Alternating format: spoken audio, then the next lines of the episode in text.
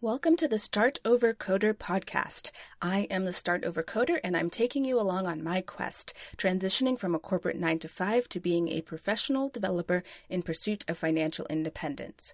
In today's podcast, I'm introducing a new series called Discoveries, where I'll be sharing some cool resources I found this week that I think were are interesting to share with other people. So the first one for today is the Learn to Code with Me podcast. I am a huge fan of podcasts. Um, potentially why I decided to start one myself. And I think there's so much that you can learn from them. And it's a great way, an easy way to kind of digest the information just listening while you're doing the dishes or driving or commuting or whatever. And this is a great one that I found out about from someone that I met at a meetup recently um, who introduced me to this podcast. So, the Learn to Code with Me podcast is hosted by a woman named Laurence Bradford. She is a self taught developer who's been coding, um, at the time I'm recording this, it sounds like for about three years or so. And she initially, when she was first starting to learn how to code, she started a blog to kind of go through some of the similar to what I'm doing here to kind of talk about some of the things that she found difficult or things that she learned as she was learning to code. And about a year after starting the blog, she decided to start a podcast kind of to support what was going on on the blog. And the format is that she interviews people who work in tech.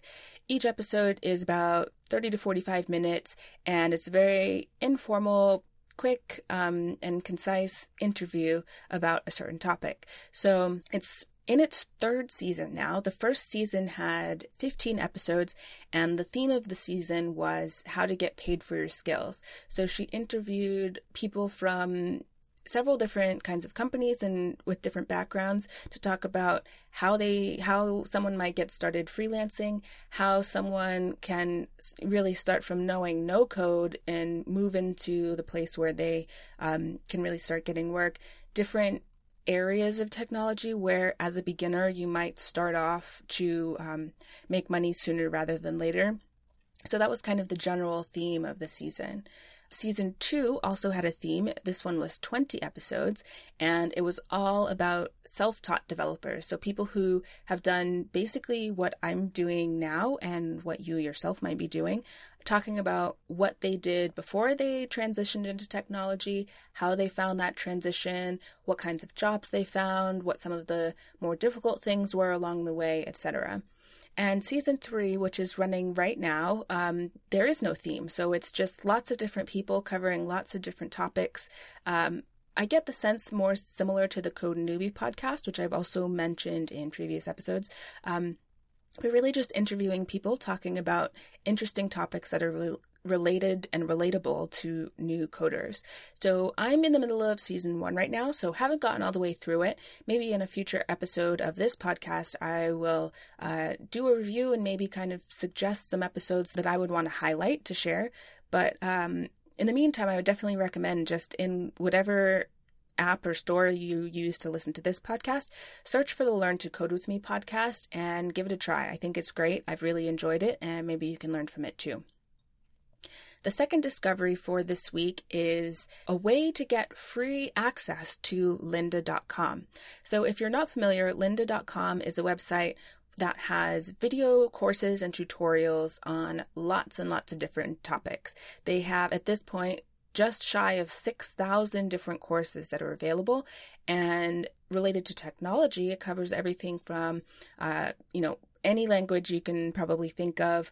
Also, frameworks, um, programming foundations. There are courses on mobile developing, gaming development. Um, and then they've also curated what they call learning paths, where it's a series of courses to get you really familiar with, say, mobile development.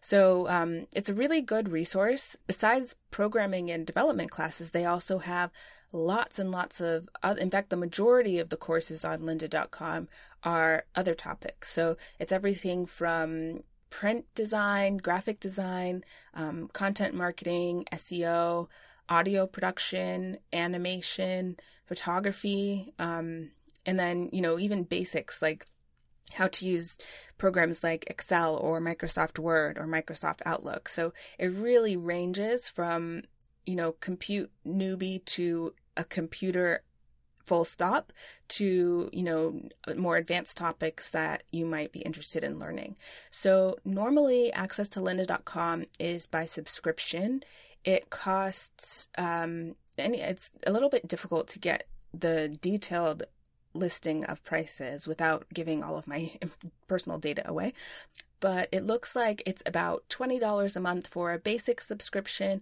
or $30 a month for a premium subscription, which allows you to view offline. And um, these prices are charged annually. So if you want to just pay monthly, it's actually a little bit more. It's maybe 25 and 35 or somewhere around there.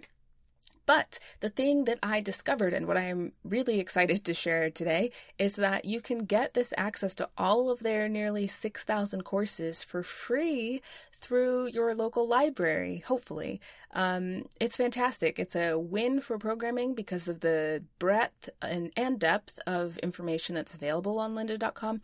And also, you know, with the goal of financial independence, it's amazing to have something for free that can provide a lot of value, and especially if normally you would have to pay for it. So, lynda.com has a program where they work with libraries around the country, really, um, maybe around the world. I'm not sure. It's definitely worth looking into, where the library basically buys a license for its members to access lynda.com. So, my library that I have close to me uh, has this arrangement in place. So I one day just happened to be well, actually, my library um, gives cheaper parking than some other parking lots around an area that I was going to be in. So, in order to get the cheap parking, I parked at the library, and then while I was there, I had to get a me- membership card and go through the whole thing. And I was just looking around and found this out. So, um, it just requires you getting your library card, uh, and then accessing their online portal with those details. So, very, very simple, free, and worth it, in my opinion. Well, well, well worth it. Now, I wasn't able to find a list of libraries that have this license in place. Uh, I get the sense that that's probably on purpose, but just check out your local library's website and see if it's something that they offer. If they don't have it, I would recommend asking for it. It's um, just reading through kind of some the press releases from when they first initiated this program. It seems like libraries are able to buy the license based on the number of users. So, depending on your library's budget and how big its footprint is, it may not be completely absurd for them to get this license if they know that people who use the library are interested in having it. So it can't hurt to ask. You may as well do it. And then, if you don't have access to lynda.com through your library, it's also worth mentioning that some universities have an affiliation with Lynda. So, if you have an affiliation with a university, you may as well look to see if that's something that they offer. Also, it's worth checking with your employer. I know my employer used to offer, they may still offer lynda.com access for building up skills that are relevant to your job. So, for example, if I have a lot of PowerPoint presentations to put together and I want to increase my skills, I could put a case together and submit it to like my manager or HR or something, and then I would have the company would pay for access to Lynda for a certain amount of time. Now, once you have access to it for anything, you've got access to it for everything. So, if that is something that your company offers, find a legitimate business case and reason to get it through your work, but then you've got it for everything else. So, that's great. So, free Lynda is something that is amazing. And if you can get it through your library, that's probably the easiest way, but it's just something that I thought was worth sharing. So, those are my two discoveries for this week. If you know of something that's worth sharing, you can leave it in the comments, which you can find in a link in the show notes to this episode, or you can tweet me at StartOverCoder. And if you like what you hear and want to stay with me on this journey of learning to code, leaving the 9 to 5 and pursuing financial independence, be sure to subscribe to this podcast through your favorite podcast app or by visiting startovercoder.com slash subscribe. That's all for this time. Signing off.